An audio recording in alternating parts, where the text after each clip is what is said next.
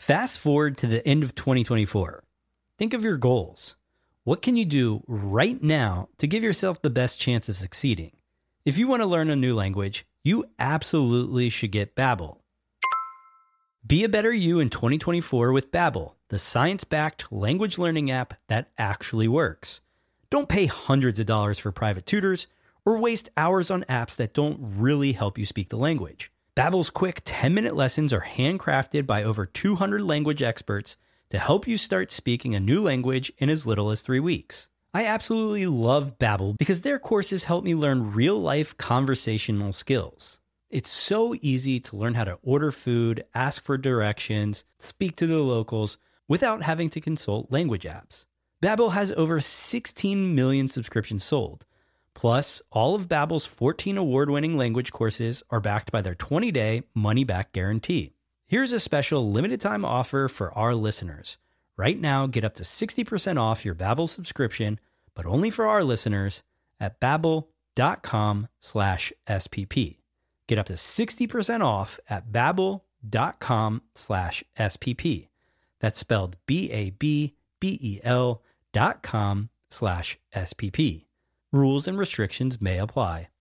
When you need mealtime inspiration, it's worth shopping Kroger, where you'll find over thirty thousand mouthwatering choices that excite your inner foodie. And no matter what tasty choice you make, you'll enjoy our everyday low prices, plus extra ways to save, like digital coupons worth over six hundred dollars each week. You can also save up to one dollar off per gallon at the pump with fuel points. More savings and more inspiring flavors make shopping Kroger worth it every time. Kroger, fresh for everyone. Fuel restrictions apply.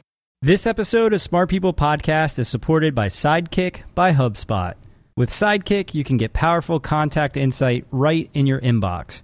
Sidekick seamlessly integrates with your email so you can receive live notifications when someone opens and clicks on your emails and schedule emails to be sent when you're offline. Go to get sidekick dot com slash smart people to get your first month of Sidekick for free. A podcast where we talk to smart people, but not necessarily done by smart people. That is an awesome question. This one goes down probably on one of my top five. Hey, I like nutrition. I like to eat food. This is the coolest thing ever. We're going to do this forever. I wish I paid more attention in that class. You know, I'm going to be honest, I don't understand that. As a man, I just, I don't get it. Welcome to smart people podcast dot com. Hello and welcome to Smart People Podcast, conversations that satisfy your curious mind. I'm Chris Stemp, and I have a brain teaser to start this off. What do Teddy Ruxpin, the Garbage Pail Kids, the Teenage Mutant Ninja Turtles, and Skip It have in common? They all remind me of my childhood.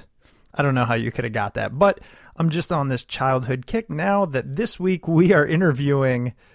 I mean, a hero for my generation? Chunk from the Goonies? Are you kidding me? Remember the Truffle Shuffle? Yeah, the guy who originated that is going to be on this show in a few minutes. His real name is Jeff Cohen, and surprisingly, thirty years ago, he starred in that fantastic movie, The Goonies, alongside another one of my favorite characters, Sloth. You know, when I told my wife we were having Jeff on the show, she goes, "So because he was in a movie... he's a smart person?" And I said, well, no, but I would have had him on anyways. But it turns out Jeff's doing really great for himself. And I wanted to have him on not only to talk about the Goonies, but to talk about what he's doing now. So after kind of a, a short stint as a childhood actor, Jeff went on to get his degree from Berkeley and then went on to U C L A for law school. Jeff is a founding partner of an entertainment law firm, and he just wrote his first book called The Dealmaker's Ten Commandments, ten Essential Tools for Business Forged in the Trenches of Hollywood. So I'd say the first half of the interview we dedicate to the Goonies, obviously, and I get to be a fanboy for a little bit. And then the second half, we talk about what Jeff has seen in Hollywood, the cutthroat environment that it provides, and how he gets deals done. What has he learned that can help all of us get a little bit more of what we want?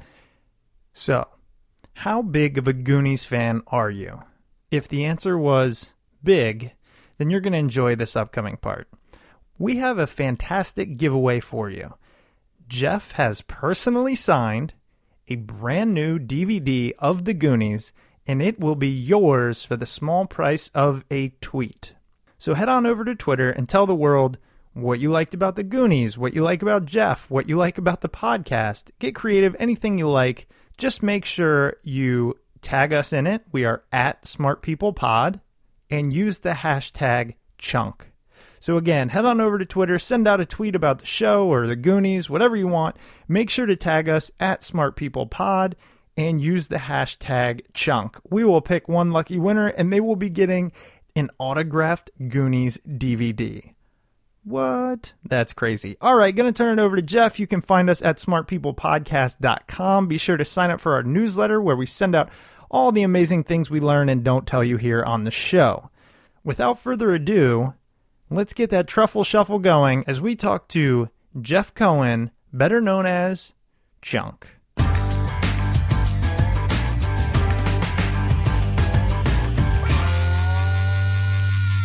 First, I want to say, Jeff, I am like a fanboy. This is a dream come true. I have nice. Chunk from The Goonies on here, so thank you so much for taking the time to be on the show. No, thanks for having me, and, and I, I understand. I mean, look, the you know the weight of being a cultural icon, uh, you know, like Chunk, is heavy, but it's something I deal with every day. So uh, I appreciate that. I'm, you, I'm glad glad you enjoyed the film. You know, I mean, I know that that could have some tongue in cheek there, but it's really true, and and. I one of the first questions I wanted to ask you is, what is that like? I mean, do you realize it? Um, I mean, I don't know. I mean, I guess to a degree, it's kind of like Birdman. You know what I mean? It's kind of like, you know, wherever I go, there's like a little ten-year-old truffle shuffle, you know, truffle shuffling like behind me at, at any, uh, you know. But I don't know, man. Like, uh, you know, I, I'm an entertainment lawyer, so mm-hmm. I think like my clients get a kick out of the fact, and, and it's somewhat helpful that I have the background of. Of uh, you know being on the other side of the camera back in the back in the old days mm-hmm. when the world was young mm-hmm. and I had a hair and uh, you know you know you know and Reagan was beginning his second administration. Oh my god. Um, You know, so uh, yeah, I don't know, man. It's cool. You know, it's it's, re- it's certainly weird. It's a very weird thing, but uh, you know, it, I love entertainment, and now I just contribute, uh, you know, to entertainment in, in a different way. But but I get a kick out of it. Well, speaking of the truffle shuffle, did you originate that? I mean, were you the first one to coin, and maybe it was Spielberg or somebody that came up with it, but to actually coin it, do it, and then popularize it? Well, you know, the, the screenplay for Goonies was actually written by uh, Christopher Columbus, um, and I think the story I think the story was by Christopher and uh, and Steven.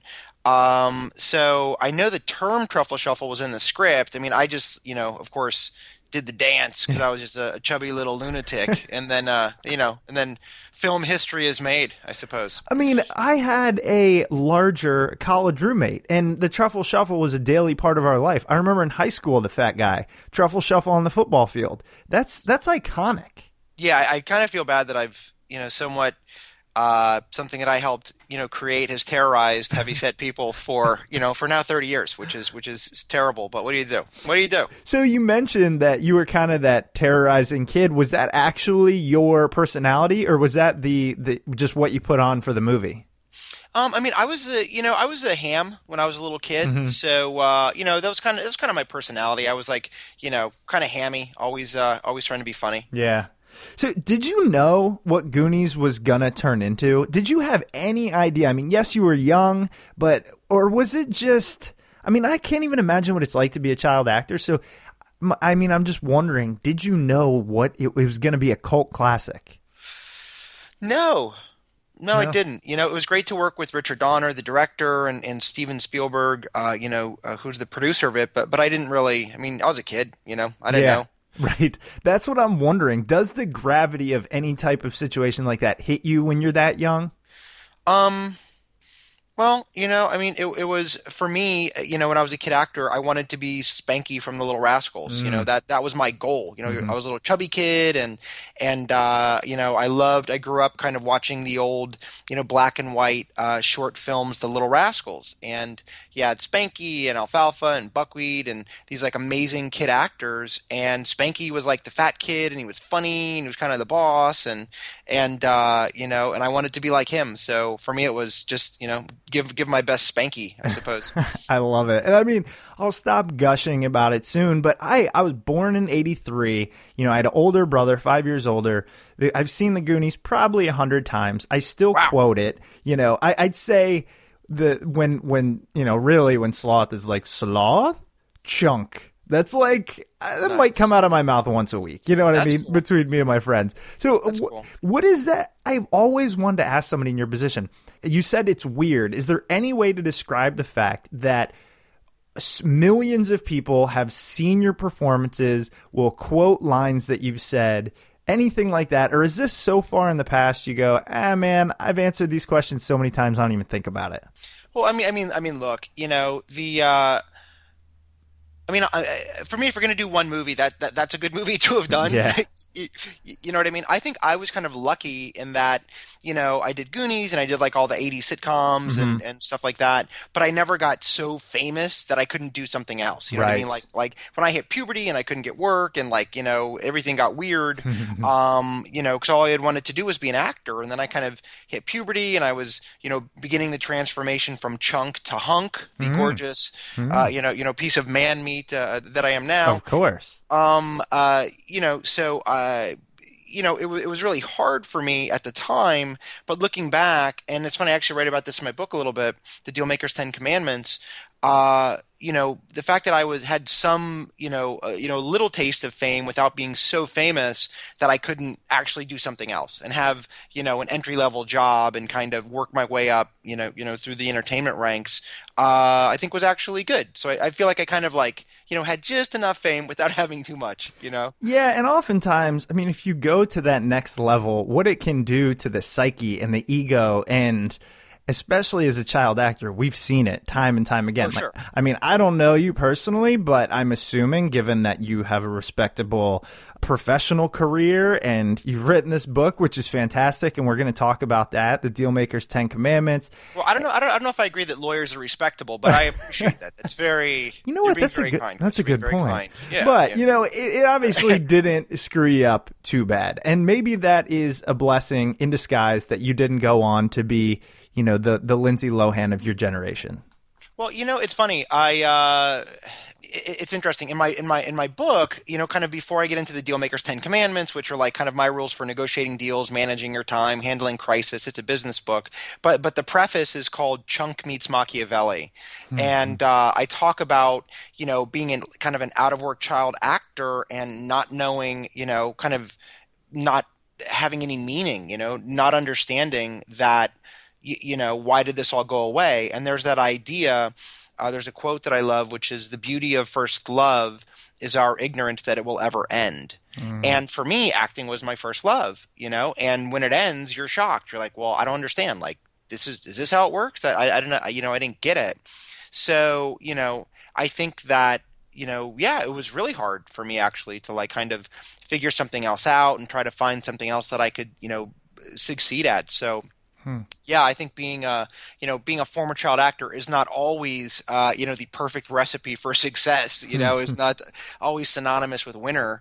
Uh, you know, and, and and part of the reason I think that is the case is, a I think when kids are working, you know, uh, that's kind of weird. You know, yeah. especially like when you need the money, when, yeah. when it's not like you know like oh I'm got you know I got a paper route, but when you like you know when you're working and there's a lot of pressure on you, I think that's. Mm. weird to put a kid in that situation. Secondly, I think with acting specifically, that's difficult, you know, for children to to kind of process when that's your job, is that, you know, the whole point of acting is to kind of decipher what the audience wants, decipher what the director wants, decipher what the producer wants, and give it to them, you know? Mm-hmm. Um, so, you know, and then you have to, you know, figure out what, what the character needs. You know, you have to kind of be someone else to a degree.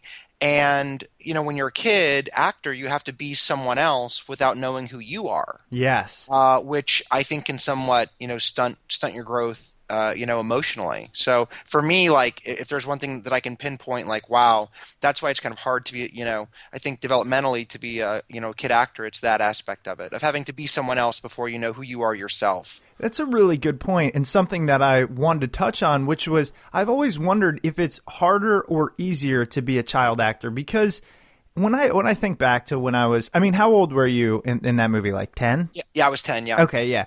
So when I think back to that time, you're not quite beaten down by, by who you're supposed to be, what you're supposed to do. You don't mind making an idiot of yourself. You're, you know, you're not as self-conscious, I don't think. At least you're not as self-conscious as you are when you're like sixteen or eighteen sure. or whatever it might be. And sure. so I think maybe it's easier to just go out and say, I'm just going to do it and have fun. Obviously, there's some pressure, but perhaps not the same pressure as your first job out of college, say. Yeah, you know, it, I think it's like it's W C Fields, you know, old joke. You know, I hate I hate kids and dogs uh, because, uh, you know, if you're on stage with a kid or a dog, you're going to be upstaged by the kid or the dog because you're right. There's something very natural, you know, that a dog off camera is the same as they are on camera. Bingo, yeah. And and a kid kind of hanging out with their friends is very likely to be very similar, you know, you know, when they're on camera hanging out with, the, you know, their friends in the script. So, yeah, I think there's something – you know, hopefully that's naturally, you know, that's natural about a kid's performance. Also, I think with Goonies specifically, and for me, I think uh, kind of part of the reason that it holds up, um, which is, you know, kind of astonishing and, and, and great, you know, uh, is that the director, Richard Donner, um, really wanted kids to be kids. Like, you know, kids talk over each other. Kids curse a lot, you know, when they're that age. And we curse all throughout that film. There's no way kind of in modern like Disney Channel days that, that, that Goonies with its language is ever going to get a P G rating. Never in a million years. Yeah. Um, but Richard Donner, the director, you know, very much to his credit, you know, wanted us to behave like how kids behave. And they talk over each other and they curse and they kind of, you know, you know, push each other. And and uh, I think that even though Goonies is dated in a lot of ways, it's very much a nineteen eighty-five film. Looking at it, you know, kids being kids is eternal. You know, that's something that's perpetual. So I think the reason why now, you know, you know, you could maybe, you know, watch it with your kids, or someone can watch the film with with, with their kids, and, and they could both enjoy it, is, you know, it's it's kids being kids, which is always fun. Yeah, I gotta say, this was one of the most fun interviews to prepare for, because I just said I had an excuse. I told my wife, nah, I gotta watch Goonies. I'm I'm interviewing nice. Chunk tonight. You know? Nice. So I really appreciate that break you gave me. Living the dream. living the living the dream. Living the dream. So when, you know, kids being kids, that is one vibe you get when watching the movie, that it's just a couple of best friends going out there getting into trouble, mischief. I mean, really, it is something. Again, I remember watching it as a kid, and it kind of represented that uh, the freedom, the exploration, the imagination. Was it fun? Like, did you have a good time? Did you enjoy the cast? Did you, or did you feel pressured the whole time, and and did, did did it hit you that you were making this movie? Well, I think I was very jealous. I was very, very jealous uh, because, you know, as you know, pretty early on in the movie, the kids uh, and, and and I, you know, the other Goonies, we get separated, mm-hmm. you know, and I'm locked in the in the in the, in the basement with a seven foot monster. But that was the locked. best. That was like the best part of the movie. Well, I'm in no position to disagree, so I appreciate it. I appreciate, it. but but and, and it turned out great. But at the time, I was so jealous because I'd be yeah. like, hey, you know, I'd be like, hey, uh, hey, Key, you know, Key Kwan, who mm-hmm. you know played uh, Data, and hey, Key, uh, what are you guys doing today? today. Uh, you know, we're doing the water slide. Uh, well, what about you, Jeff? Um, I'm locked in the basement, uh, locked in the basement with a monster. Yeah. You know?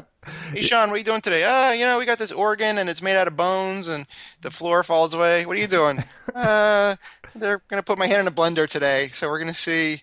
The Fratellis are going to try to put my hand in a blender. Oh, we're going to see how that works out. So at the time I was very jealous, but ultimately it it, uh, it did work out. So you touched on some key points in the movie here. One being, let's talk about Sloth. Was he actually that scary while you were alongside of him, or could you just tell it was so much prosthetics that, that really made it that amazing? Sure. No, Sloth, no, Sloth, Sloth was actually uh, portrayed by an actor, John Matuszak, Uh, who was just a great guy, really nice guy. Unfortunately, has passed away. Um, but but he he was actually like super nice to me, um, and you know I think did a great job playing the role. Where where it got scary was actually when I was a teenager and uh, I played football. You know you know just you know just junior varsity football at my high school, and. Uh, I would watch the N F L films. I love those old N F L films where they, you know, it's like, you know what I'm talking about? It's like, you know, nineteen sixty-four, oh, yeah. you know, Green Bay Packers versus the Bears. You know, like like those like slow-mo, you know, dudes beating the crap out of each other, old football films. And they they did uh, – I was watching an episode uh, or a film about like the great Raiders, the great Oakland oh, Raiders yeah. Yeah. defensive linemen, mm-hmm. and – they had all this footage of John Matuszak because John Matuszak was, you know, a fantastic defensive lineman and absolutely brutal. You I know? did not know that. Yeah. Yes. When he played in the N F L, this is absolutely true. He was the largest man in the N F L. He's what? enormous. Yes. He, he's, I want to say he's about six foot seven and change and broad and just, wow. I mean, just like a Greek god, just huge. And uh, to watch, you know, Sloth, uh, you know, as, as an Oakland Raider, just beating the crap out of these people, that was scary. So I was like, wow, he was super nice to me, but I'm, I'm glad I didn't get on his bad side. Yeah. He was, he was a huge, angry defensive lineman. Now let's take a break for a message from our sponsor this week. Our episode is brought to you by lynda dot com, the online learning platform with over three thousand on-demand video courses to help you strengthen your business, technology, and creative skills. For a free ten-day trial, visit lynda.com slash smartpeople. That's L-Y-N-D-A dot com slash smartpeople. lynda dot com is for problem solvers, for the curious, for people who want to make things happen. And we think that's you. Maybe you want to master Excel, learn how to negotiate, learn how to build a website, boost your Photoshop skills. Go to lynda dot com slash smart people and feed that curious mind. Some of the courses I recommend are Going Paperless, Start to Finish, Income Tax Fundamentals, although we might have missed that. You can always use it next year, and Growth Hacking Fundamentals. Everybody wants to hack. Why not grow faster? With a lynda dot com membership, you can watch and learn from top experts, stream thousands of videos, and learn at your own pace. Your lynda dot com membership will give you unlimited access to training on hundreds of topics, all for one flat rate. Whether you're looking to become an industry expert, you're passionate about a hobby, or you just want to learn something, I want you to visit lynda dot com slash smartpeople and sign up for your free ten-day trial. That's L-Y-N-D-A dot com slash smart people. Now back to the show. It was so funny when you mentioned data. I was just thinking, you know, his best line of the whole movie. And again, we still say it. I'll still say it with my friends is, that's what I said, a booty trap. yeah, I mean, no, he's the best. There's, yeah, so, I love that guy. There's so many great quotes. What have, have any of the cast gone on to stay in the industry, or have they all gone their separate their separate ways? And do you keep in touch with any of them? Um, I think for me, uh, the director Richard Donner. Um, you know, you know, I'm, I'm friends with you know a bunch of kids from the show, or I guess kids back adults now, but kids yeah. when we were kids. Um, but f- for me, kind of the a really important relationship, and still is actually, is Richard Donner, mm. uh, who directed Goonies and also directed you know Superman, the original Superman, and you know uh, The Omen and all the Lethal Weapons, and you know him and his wife uh, Lauren Shuler Donner, who's an amazing, uh, you know, remarkable film producer. You know, produced basically all of the X-Men films. Um, so Dick, you know, really kind of took me under his wing, especially when acting didn't work out, and let me work for him as a production assistant. Oh, wow. Uh, uh, you know, at his offices at Warner Brothers at the time. And, you know, he was like, hey, kid, you know, what do you want to do? He's got this big booming voice. I was like, I want to be an actor, Dick. And he's like, that's the stupidest thing I ever heard. You're not going to be an actor. He's like, you got to, he's like, you got to figure it out. So he was really helpful in kind of showing me the business side of, of the entertainment industry, and actually got me my first job as an entertainment lawyer uh, when I was still in, in law school at U C L A mm. uh, at Universal Studios Television. So wow. um, so I think for me, kind of that continued relationship with Richard Donner, and, and watching all the amazing stuff that him and his wife Lauren could do, and really learning from that and trying to emulate that, has been for me like kind of the most important relationship from from the uh, film. Well, I definitely want to talk about kind of your life in Hollywood and the you know your new book again, The Dealmaker's Commandments. And I appreciate you reminiscing on some Goonies with me. I only sure. have you know a couple more questions, really not even specifically in regards to the movie, but like one question that came up is, so you're you're in this movie, you do great. Obviously, it's a little bit of a, a character role, or you know, it's it's really driven by by you and by your looks and, and by your actions and who you are. But it would seem that you would be able to make a career as an actor after what you did as a child. There there are roles, regardless of your age, your looks, whatever, in Hollywood. why didn't it transition, or or and, and why did Dick just say don't do it? Um, because he was telling me the truth. He was being smart, you know. Mm. Uh, the um, I mean, look, here's the truth of it. Like, acting, for my money, is the greatest job in the world. Sure. Okay? Yeah. Like, like, nobody, no matter what they say, no one intentionally gives up acting. Uh, it's the best job. Everyone's super nice to you, and uh, you get to play make-believe and, and dress up, and you get to travel. And especially for me as a fat kid, there was food literally everywhere. I mean, oh, yeah. Good like, food. Yeah, great food. Yeah. I mean, unbelievable. Like, craft service is the fancy movie term for it, but it's basically a table filled with like awesome candy and like cold cuts and, you know, a food truck that'll make you anything. So uh, it was the best best gig in the world, you know. Um, I think for me specifically, you know, I looked different and I couldn't get work, hmm. you know, and I had to kind of look at that and just say, okay, like, you really loved acting and that was really meaningful to you. But, and I talk about this in the book, uh, it's Dealmaker's Commandment four, actually. Things are precisely as they seem. And, uh, you know, I just, the market was not responding to me. And mm-hmm. that's fine. You know, that's totally reasonable. Uh, I wasn't really a cute kid anymore. I didn't have anything really interesting to say. Mm-hmm. So I was like, okay, Jeff, you have to like, you know, find a- another way you can contribute to the business, find something else you can be, you know, good at. And uh, that was kind of the beginning of my, you know, of kind of my, my change, I suppose. Yeah. No, it's really interesting as you discuss it. I mean, my brother, he's a little bit older than me. He's been in L A since straight out of college. He went out there to be an actor, had a few small roles, now makes his living mostly as an extra. He gets commercial gigs. And it takes a certain personality to persevere through everything that's out there. I mean, sure. It's, you know, he's now, I think he's about thirty-five, and he noticed a lot of his commercial roles uh, dwindling. And he said, well, I just wonder if I pass that age now where I look like the mid twenties kid that everybody's trying to market to. And I'm like, right. Damn, like, that's brutal. You know, you were working all the time one year and hardly anything the next, you know?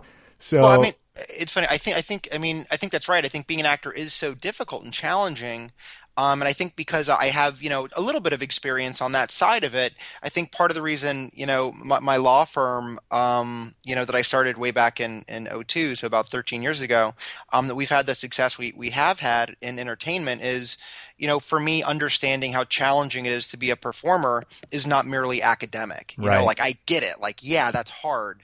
Um, and, uh, you know, I think the fact that our clients know that, you know, that I can really empathize has been helpful. But yeah, man, it's challenging for sure. Well, and let's talk about that. So you transitioned, you went to law school. I'm wondering, obviously the the goal there was to do entertainment law, I'm assuming. And it's very similar to, for example, I played baseball up to the co- collegiate level. I thought maybe, you know, when I was deluded, I had a chance of going further. Um, so I thought, okay, maybe I'll coach in the future, or at, at a minimum teach my kid. So the same way what you do when you're young, you want to incorporate in your life later. Was that the decision process to uh, become an entertainment lawyer? You know what? It was, I think it was lack of any other viable options. I think it was kind of... I had been fired from so many jobs. Uh, I, I, I was like, okay, dude, you know, like, what can you, what can you not get fired at? What will you be okay at? And, you know, it's funny, when I went to, like, when I went to Berkeley for undergraduate, and I was like, okay, I was like, what do you, I wanted to get away from entertainment. I didn't know that I wanted to do something in enter- entertainment anymore.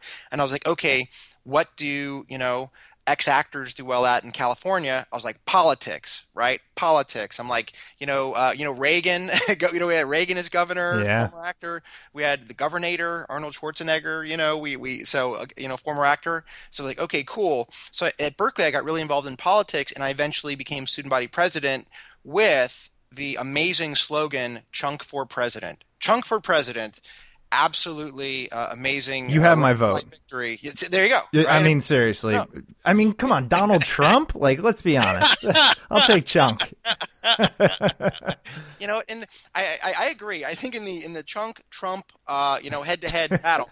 Chunk's totally taken that. It's, Absolutely. It's a landslide. So, so I mean, I wanted, you know, so I kind of, you know, experimented with politics. Like, oh, maybe that's something kind of governmental, do something over there. You know, when I went to Berkeley, I, I you know, my undergraduate was, was also in business. So I was like, okay, well, maybe just strictly business. Um, But what I had studied, you know, uh, I still really enjoyed entertainment. And, you know, when I was a kid, like, my hero was Spanky and the Three Stooges, and I wanted to just be a comedic, you know, actor. But as I got older, then my, my heroes became the moguls. You know, I studied, you know, Lew Wasserman and, uh, you know, David Geffen and Jeffrey Katzenberg and Louis B. Mayer. And I was like, wow, you know, these guys really made an amazing impact in entertainment, and they were all great deal makers. Hmm. That was one thing they all had in common. You know, whether it's Bernie Brillstein or Mike Ovitz or whoever, you know, they were amazing deal makers. And I was like, okay, go to go to law school, you know, study, you know, study business law, which which was my focus, and kind of take it from there. Hmm. Well, I'm glad we kind of transitioned into this because, again, the book is The Dealmaker's Ten Commandments, ten Essential Tools for Business Forged in the Trenches of Hollywood. What prompted you to write that? What prompted you to tell these ten commandments, which we'll get into? I'm really interested in, in when you said, you know what, I think I need to write a book. Well, it's interesting. In um, the uh, the publisher is actually the American Bar Association, uh, and they have a commercial um, imprint, which is called Anchorwike. Uh, so this is basically a business book. Um, they had come to me eventually, uh, or or they came to me and said, because um, they had profiled me Uh, for the American Bar Association Journal, and they're like, "Hey Jeff, you know, we want to do something about entertainment. Uh, can you, you know, give us a pitch?" So I thought about it, and I was like, "Look, I want to open it up a little bit because I love business books. You know, I love, yeah. you know, those kind of, you know, those books that really kind of break it down for you." So I was like, my pitch to them was as follows: success is life on your own terms. And the Dealmaker's Ten Commandments are going to help the reader ascertain what those terms are and then give them the tools to get them. Hmm. So the big idea is that the Dealmaker's Ten Commandments, and I've written it broadly for basically any business person. It's definitely a business book. And even in the beginning of the book, I have a warning. uh, and I use a quote, which is, "Good and great are seldom the same man." And what I say is, this is a book about being great. It's not a book. It's not a book about being good. Mm-hmm. If you want to be good, there are other books for that. You know, it's pretty hardcore. Uh, you know, kind of real politique view of business and how brutal it can be, and how brutal you have to be to to to win. You know, mm. and and basically, the Dealmaker's Ten Commandments are tools to negotiate great deals, manage your time, handle crisis at the highest level without losing your soul. So big picture, that's what the, the book's all about. Well, at that last part, let's talk about that. How do you, you know, save your soul in Hollywood? I feel like it's a pretty soul-sucking place. It's interesting. Uh, Dealmakers, uh, I'm going to, spoiler alert, Dealmaker's Commandment ten, I'm just going to come with, uh, you know, because kind of throughout the book, it, there's, you know, the first, the Dealmaker's first commandment is, it is better to be feared than loved. Uh, which is, of, of course, from the great uh, Renaissance philosopher Niccolò Machiavelli. Mm-hmm. Uh, and he wrote it in the early fifteen hundreds, and it's still true. Mm. Uh, the idea being that people are afraid of you because you make them. That's something you control. You can control people being afraid of you, mm-hmm. but you cannot control them loving you. That's that's their decision. Mm. And if you're a, a deal maker, if you're a, a, a capitalist, you have to be able to build an empire on things that you can control. Now, for me, and I talk about it kind of before I get into chapter one uh, of the book, you know, as an actor, the whole exercise is being loved. So that that's you know that's what I wanted. That's what I you know you know that's what I that was my goal. And when that failed, I didn't know what to do. And it wasn't until, you know, late high school I read the book called The Prince, written by Niccolò Machiavelli, which, you know, is kind of the greatest, uh, you know, um, you know, self-help book of all time. He wrote it as advice to a prince uh, in the early fifteen hundreds in Renaissance Italy. Uh, of like, hey, if you want to be a prince, this is how you do it. This is how you get power. This is how you deal with your subjects. This is how you deal with your enemies. And a key a key point for him is better to be feared than loved. Uh, you know, and that's kind of how I how I kick off the book. Now, as far as losing your soul or not losing your soul, I'll jump to the end, Dealmaker's Commandment ten, which is heed Nietzsche's warning. Uh, Nietzsche's warning, as I see it, being the following, which uh, uh, Friedrich Nietzsche said, "Beware when fighting monsters, you yourself do not become a monster." Mm. And I think to be a successful business person, Uh, you got to do a lot of brutal things, and the economy is really brutal, and capitalism is really hard. And sometimes to win, you're going to have to do some really ugly stuff. The question is, you know, how do you fight these monsters without becoming one? And that's something that I kind of deal with uh, in the book as well. Smart People Podcast is supported by Wealthfront, the automated investment service that makes it easy to invest your money the right way. Wealthfront software manages your money using investment strategies that were previously only available to the wealthiest investors for just one quarter of the cost of using a traditional advisor. Wealthfront monitors your account twenty-four seven, automatically rebalancing your portfolio, reinvesting dividends, and working to maximize your after-tax returns. Wealthfront is also overseen by a team of investment experts, the same experts who helped launch the index fund revolution and who've written some of the most important books in finance. In case you're still not convinced, you should know that Wealthfront manages over two billion dollars in client assets and has saved millions of dollars on taxes for its clients. So with Wealthfront watching over your investments every day, what will you do with all your extra time? Visit wealthfront.com slash smartpeople to get your first ten thousand dollars managed for free. Wealthfront Incorporated is an S E C-registered investment advisor. Brokerage services are offered through Wealthfront Brokerage Corporation, member F I N R A and S I P C. This is not a solicitation to buy or sell securities. Investing in securities involves risks, and there is a possibility of losing money. Past performance is no guarantee of future results. Please visit wealthfront dot com to read their full disclosure. It's interesting. I have this this inner conflict going on because I am... Definitely, I, I'm on the lines of I'd much rather be loved or at least liked than anything else, right? And that's not necessarily a good thing, but a lot it's of people, human. yeah, very... and and a lot of people do like being in my presence. And sure. I, I sometimes I feel like you know I'd rather have an abundance of good connections, friendships, than than have money if that money has to be earned through creating fear or screwing other people over. What would you say to the person that's sure. like, look, man, I, I want to have both of them. I want to I want to be liked and have money. And you know what? I think that's totally reasonable. Um, I mean, I guess I would say the first thing is, you know, in the warning uh, section of my book, what I say is, look, you know, the, the techniques that I'm advocating now are, are for business. They are not for pleasure. They are not for, you know, friends and lovers and puppies. Uh, you know, it like it, it's, you know, these tactics should be used in business. They should not be used in your personal life. The second thing I would say is I totally respect that. It makes sense. I think merely from a perspective of self-defense, it's important to know what the Dealmaker's Ten Commandments are, because even if as a business person you're not comfortable using these tactics, people who you're dealing with will, will. be comfortable using these tactics. Yeah. So merely from a position of self-defense, mm-hmm. merely from knowing like, oh, you know, this is kind of what other people are doing, it's mm-hmm. important to know. But I respect that. You know, everyone has to make the choices that, you know, that, that makes them comfortable. And I think there's a lot of truth in that statement. I was just talking to a friend of mine who got laid off. She walked into work and she worked at a small, well, fairly small firm, twenty employees or so. And the owner just said, you know what, I'm retiring. I'm not even selling the company. I'm literally dissolving it in like within weeks. And she said, well, you know, what about us? And the guy really didn't care. And I think that story happens a lot, unfortunately. And people, especially employees, oftentimes feel this sense of uh, duty, and the employers simply don't. Well, it's interesting. I would, I would, uh, I would go to Dealmaker's Commandment three, which is everyone is on the same side, their own. uh, you know, when you're kind of evaluating a business environment and you're kind of analyzing, and I kind of go through different tactics that I use to create what I call a motivation mosaic, which is you kind of look at all the parties to a specific endeavor and you're like, what does everybody want?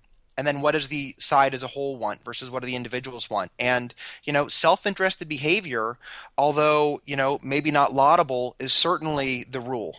Yeah. You know what I mean? So, you know, I've been, you know, I was actually, uh, you know, and actually, I actually write about it um, in the book. Uh, I was actually working, um, you know, at a studio, and basically my division got, you know, got dissolved.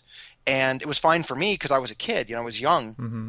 But there were really talented, good executives in their fifties who had worked at, at this studio for decades, and they were in trouble, and they were left out in the cold, and I saw that happen, and it broke my heart. And I was like, wow, you know, you know, business can get really cold really quick.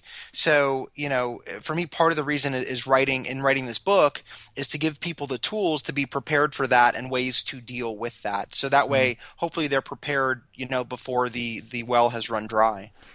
Well, and I have a question here because, you know, I've read a lot of reviews on the book. It, everyone loves it, by the way. You know, I, I'm sorry you. I haven't got a chance to read it yet, but I know you guys are sending over a copy yeah. and I can't wait. Um, but Uh, and everyone says, like, wow, he's funny, he's likable. We've all seen you as Chunk. You sound, you know, you, you seem like a nice guy. I've interviewed two hundred people. I'm a pretty good judge of character. I think you're a pretty nice guy. You put things out there open and honest.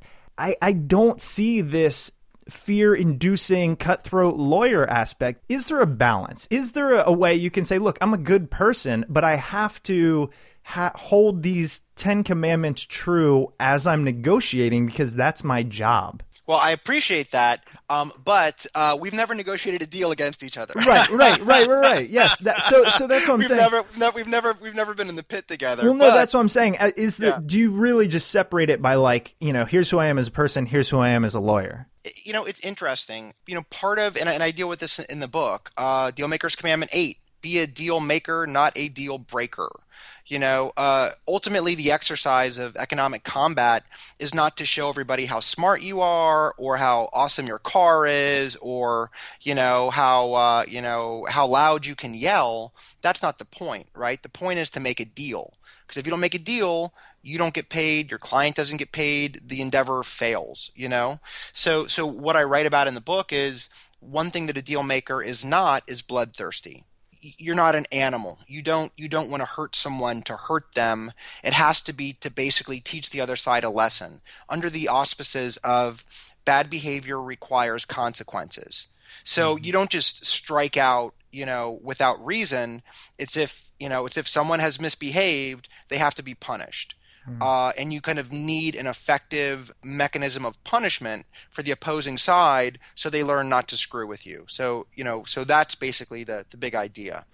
Yeah. And, and, and again, maybe a lot of this viewpoint is also because of the industry you're in. You ever, I mean, is that a, a fairly uh, obvious well, type assessment, you think? You know what? It's interesting. Um, it's funny. Uh, in the book, you know, because you know, with my extra long title, and I do, I do agree it is a very long title. You know, it's, it's, it's uh, ten essential tips for business forged in the trenches of Hollywood. Mm-hmm. So my experience is as a transactional attorney negotiating deals for media companies, for actors, for directors, for writers, whatever. Um, you know, and I, and I kind of pepper throughout the book different entertainment stories, uh, you know, to make it interesting and fun. And I do think everyone's second business is entertainment. You know, like you can be uh, in the, you can be a coal miner, but you still know what movies are coming out. You know what I mean? Or you'll still have your favorite albums that you love. So I think everyone around the world, even if entertainment isn't their main business, mm-hmm. it's going to be their second business because mm-hmm. we all love whether it's video games or books or, you know, movies or, you know, music. Um, but I actually think uh, – if you look at non-entertainment related businesses, they're they're brutal. Yeah, yeah. They're oh, just yeah. brutal, man. Like if you get laid off from Universal Studios, or you get laid off from Coca-Cola, or you get laid off from Ford, uh, you're still you still got laid off. Mm-hmm. You know, you know what I mean? So I actually think that business generally uh, is is brutal. You know, which is why I think the tactics that I advocate are effective. You know, whether you're in, in working at an insurance company or uh, you know in the uh, coal mining business, or uh, you know, or, or you're a you're an agent at a uh, entertainment agency. Yeah, and I mean, you can probably tell, and the listeners can tell, I'm searching for any just little bit of, no, it doesn't have to be this way, because, you know, I'm the guy that was was making six figures in finance. I was actually doing commercial real estate finance as the market crashed. I wow. mean, I saw some of the loans that we did be part of, you know, p- part of the problem, if you will. And I can't, I, even, ima- I can't even imagine some of the stuff that you saw go down. Right? Oh, it was it was, like, it was bonkers. Brutal. It was it was insanity. Like yeah. I, I mean, yeah, I've seen so many people just get fired. It was nuts. But and I left because it's so not in my nature. I now I mean I, I helped launch a nonprofit, um, a life coach. I mean, very much on the opposite end of let's do brutal tactics. And so it's just something that I'm like, oh, I know there's truth to this. And it's really good to learn. I just want to see the good in people. And I think oftentimes it has cost me money or, you know, uh, things that I wanted. Well, I mean, look, I think it is very much about doing whatever you're comfortable, you know, as, as a human being. But again, I'll go back to that idea of, you know, even if you don't feel comfortable using these tactics, the other guys will be completely comfortable using these right. tactics. Yeah, so, so merely true. From self-defense to be like, oh, wow. You know, and and in the book, I, I wanted very much to be honest and to be straightforward and just say, look, man, like, you know, you know, as a lawyer, I'm paid to tell my clients the truth. Mm-hmm. Yes. You know, I'm not, I'm not, if, if you can't tell your client the truth, if you're telling people, you know, just what they want to hear, then you cannot be an effective advocate. Mm-hmm. So it's very much my job and my training to be like, look, man, this is what's going down. This is my take. We'll do whatever you want, but this is the way I see it. Absolutely. So, so, so in the book, uh, that was the tactic I wanted to use. It wasn't, it's not, you know, let's all hold hands and be friends. It's like, look, dude, like this is how it goes down. So, uh, so, so be ready, you know? And the thing is, I mean, again, I haven't had a chance to, to to read it yet, but the reviews, I've read, you know, a lot about the book, and and everybody said, I mean, one thing is somebody says it's a modern day art of war, and I think those books have a big place, and we need to know the strategies that are used either against us, what we need to use to get what we want, and in a way that potentially um, it's not harmful, it's not, you know, you're not lying through your teeth, but it, like you said, capitalism is a brutal game. It sure is. It sure is. And uh, yeah, I mean, I, I really, I think there's so many institutions that kind of defang us as people, and they kind of domesticate us as people. Uh, and then we're kind of, when we're put out in the arena, we're in trouble. Yeah. so, so what I hope is that this book can kind of give the reader the tools uh, to arm themselves and, uh, you know, and kick ass. Well, Jeff, again, thank you so much for being on the show. The book, The Dealmaker's Ten Commandments, it's brand new. Everybody loves it. I can't wait to get a chance to read it and really take on some of that advice and, and turn a little bit more inward and see, what do I want and how am I going to get it? Because at the end of the day, if I can do it in a way that meshes with me, that's great. It's for business, as you explained. Um, I wanted to give you a chance. Is there anything you want to let our listeners know? Anywhere else you'd like to guide them? We, sure. of course, will link to the book on smart people podcast dot com, so we'll have that link up there. What else is What else is going on? Well, it's funny, actually. Uh, throughout the book, I do it, precisely as you said. I, I actually have each each of the ten chapters has what I call a question for self-mastery, which is various questions that I want the reader to ask themselves to discover, you know, who they really are, what they really want, what are they afraid of, what really motivates them. So I'm, I'm, I'm definitely definitely keyed in on, on what I think is kind of a key part of the book. Um, I would just say go to amazon dot com. You could buy the hardcover. You could buy the uh, Kindle. Or if you, I'll, I'll even read you the book. You can buy the audiobook, and I, these, this gorgeous voice will actually read it to you uh, uh, if you'd like. I, I um, would like that. I'm going to carry it on. That's like a ten-hour conversation I get to have with you. I, you know, or, or you know, feel free to check me out on Twitter. It's, it's uh, Jeff underscore B underscore Cohen. Okay. Or Facebook, Jeff B Cohen E S Q, uh, or LinkedIn, Jeff B Cohen. And uh, I hope to continue the conversation. Definitely. And Jeff, you know, I'm out. I'm assuming you're in L A. I'm out there yeah. a lot. I might hit you up next time, take you out. Nicest dinner you can, you know, I just want to want to say what's I'll up to Chunk. You want better. I just, I'm so, I'm so excited about this. I've, I've realized a, a childhood dream. I actually just got a Donkey Kong machine in my office. Get uh, out of here. Come over for some Donkey Kong and scotch. It's that's, how we roll, man. Come that's on, happening. On. Well, you, you're my favorite. I love this, you know, this book. Thank you for writing it. Uh, can't wait to get it. All right, Jeff, I really appreciate it. Thanks for your time. Thanks, Chris. Real pleasure. And again, feel free to send the copy. Happy to sign it for you. I can't wait. Thanks again. You got it, pal. All right, man. Have a good one. You too. Bye-bye. Bye-bye. Welcome back. I hope you enjoyed that interview with Jeff Cohen. Really got to let this one sink in. Like Chris, I've probably seen The Goonies a hundred plus times. One of my favorite movies from my childhood. And it was just great to hear Jeff and his tales as Chunk and what he's doing now as an entertainment lawyer in Hollywood. Jeff's book, The Dealmaker's Ten Commandments, ten Essential Tools for Business Forged in the Trenches of Hollywood, can be found online on Amazon or locally at your bookstore. And if you are purchasing it through Amazon, you know the drill. Please use our Amazon link, smart people podcast dot com slash Amazon. If you're looking for other easy ways to support the show, please head over to iTunes or Stitcher and leave a rating and review over there.